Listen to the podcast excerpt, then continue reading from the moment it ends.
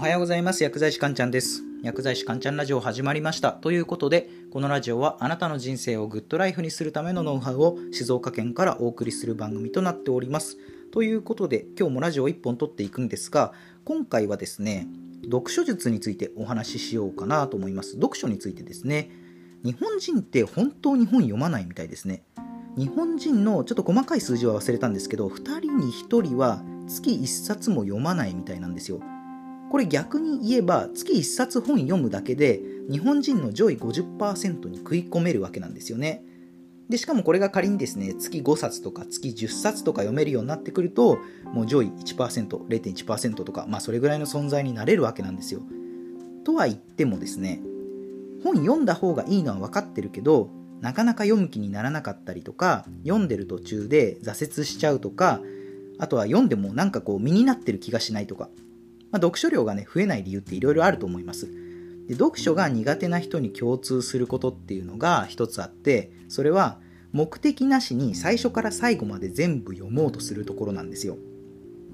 最初から最後まで読んで全部理解しようとするみたいなこういった読み方。以前も僕もね以前の僕もねこれやってたんですよ。でもこれめちゃくちゃ効率悪いですしこの最初から最後まで読んだ方がいいみたいな幻想が多くの読書嫌いを輩出している原因だと僕は思ってるわけなんですね。学生の時とかも学校の先生はま本読んだ方がいいぞとか言うだけで正しい本の読み方とか教えてくれないわけなんですよ。教えてくれなかったです実際。なのでそこで今回のテーマはですね人生の効率を爆上げする読書術とはということでお話をしていきます。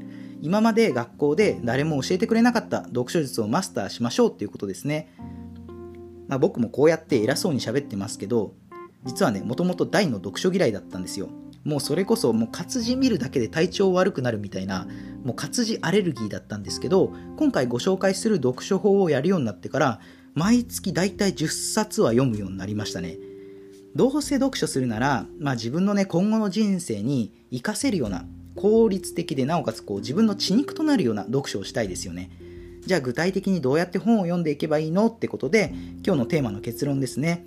人生の効率を爆上げする読書術。それはですね SQ4R 読書術です。SQ4R 読書術。SQ4R っていうのはアルファベットの頭文字を取ったものです。順番に言うと SQ4R の S ですね。これはサーベイ、調査です。調査。SQ4R の Q、これはクエスチョン、質問です。であと SQ4R の 4R4 つの R ですね。リード、読む。レスポンド、反応する。レコード、答え合わせをする。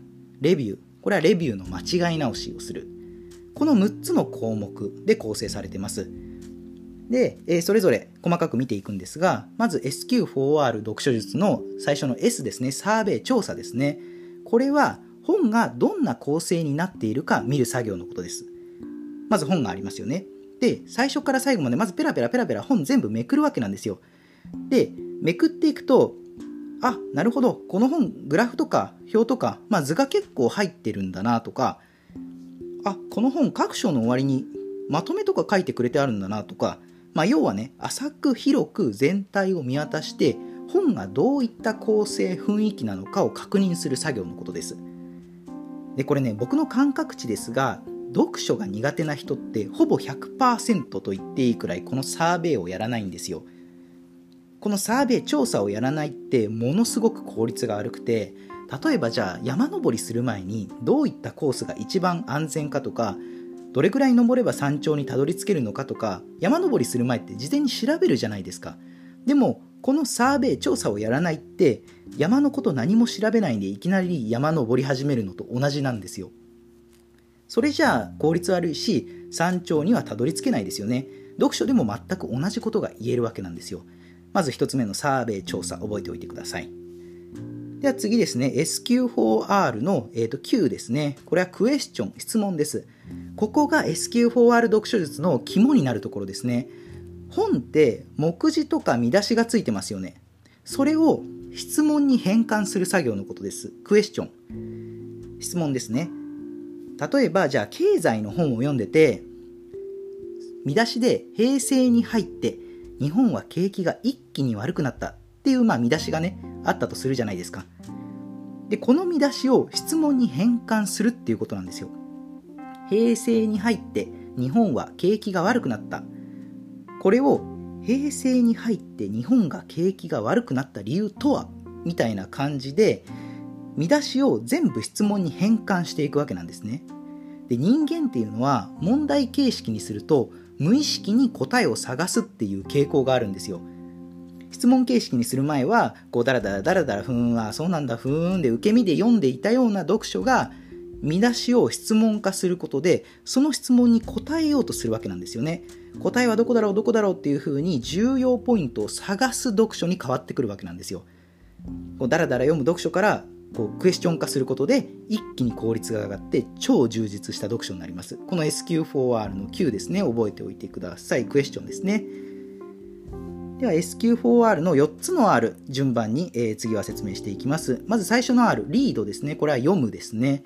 先ほどのクエスチョン質問で見出し見出しを質問化しましたよね。でリードはその質問に対する答えを見つけていくっていう作業のことです。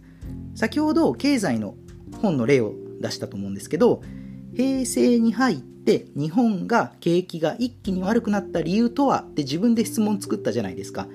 その質問に対する答えを見つけていくわけなんですよ。これがリードです。どこだどこだどこだどこだどこだって探していってであるページで消費税増税が日本の経済に深刻なダメージを与えたとかいう一文があったとしたらあこれが答えだってなるわけなんですよね。で、その答えを最初自分が質問化した見出しの横に付箋でも何でもいいんですけど、簡単なメモ書きで残しておくんですよ。つまり、本を自分で問題集に変えちゃって、その問題に自分で答えていくような作業ですね。で、あとは見出しに対する答えが見つかったら、さっさとまたもう次の見出しに移りましょう。冒頭でも少しちらっと言ったんですけど読書苦手な人っていうのは1から10全部読もうとして結果1から10全部理解できないみたいな現象が起きちゃってるのでそうではなくてどこが重要なのかポイントをつかんでさっさと読み進めていくっていうことが大切なんですねそうすると読んでいる本に対する理解がどんどん深まっていきますよっていうことですねでは、えー、SQ4R の1つ目の R はリードっていうことで、えー、次2つ目の R、これは respond、反応するですね。先ほどの read で question に対する答えを見つけましたよね。その答えを自分のことに置き換える作業、これが respond、反応するです。例えば、じゃあ、平成に入って景気が一気に悪くなった理由とはっていうクエスチョン、質問に対する答えが、消費税を増税したからだ、だったわけですよね。で今度はその消費税を増税したからだっていう答えを自分の言葉に置き換えるわけなんですよ例えば自分がいつもスーパーで103円で買っていたヨーグルトが消費税5%になった時にあ105円に値上がりしてすごく辛い思いしたよなあなるほどなるほどそれで社会全体の景気が落ちることにつながったわけだなみたいな風にまあ例えばですけどねこういう風に自分ごとに置き換える作業のことですねこれが respond ですで、その次の R ですね。えー、3つ目の R。これが record。答え合わせです。答え合わせ。先ほどの read で見つけた答えと、それを自分のことに変換した respond が本当に合っているのかどうか。本を読み返して答え合わせをする作業のことですね。本当にその解釈で合っているのかどうかのチェックをすることです。これがレコードです。で、一番最後のレビューですね、レビュー。これはレビューを訂正するっていう意味なんですけど、レコード、答え合わせでチェックした内容に間違いがあったら訂正していくっていう作業なんですね。で、もう一回、もう、えっ、と、こう見直すわけなんですよ、本を。本を見直して、見直してって、あ、ここ間違ってるなってレコードで答え合わせをしていくわけですよね。で、間違いがあったら、もう、あ、ここ意味履き違えてたわって言って直すわけなんですよ。で、一回訂正し終えたら、もうそれ以降は仮に復習するときはもう本全部読む必要ないわけなんですよ。そう言ってしまえばもう目次とか見出しだけ見て、そのクエスチョンに対する答えと、あとレスポンド自分のことに置き換えた内容が口頭で言えればもうそれで復習になるわけなんですよね。なので、本一冊もう問題集にして目次だけでもう答え合わせができちゃうっていう、そういったね、読書術なんですよ。SQ4R 読書術。ぜひ実践してみてください。ということで、最後まとめですね。えー、人生の効率を爆上げする読書術とは、それはですね、SQ4R 読書術。本を問題集化してそれに答えていく読書術ですね。S はサーベイ、調査ですね。クエスチョン。Q はクエスチョン、質問です。4つの R はリード、読む。あとはレスポンド、反応する。レコード、答え合わせをする。最後はレビュー、レビューを訂正するですね。では今日の内容は以上になります。いかがだったでしょうか？あなたの人生がグッドライフになりますように薬剤師かんちゃんでした。では皆さん、良い一日を。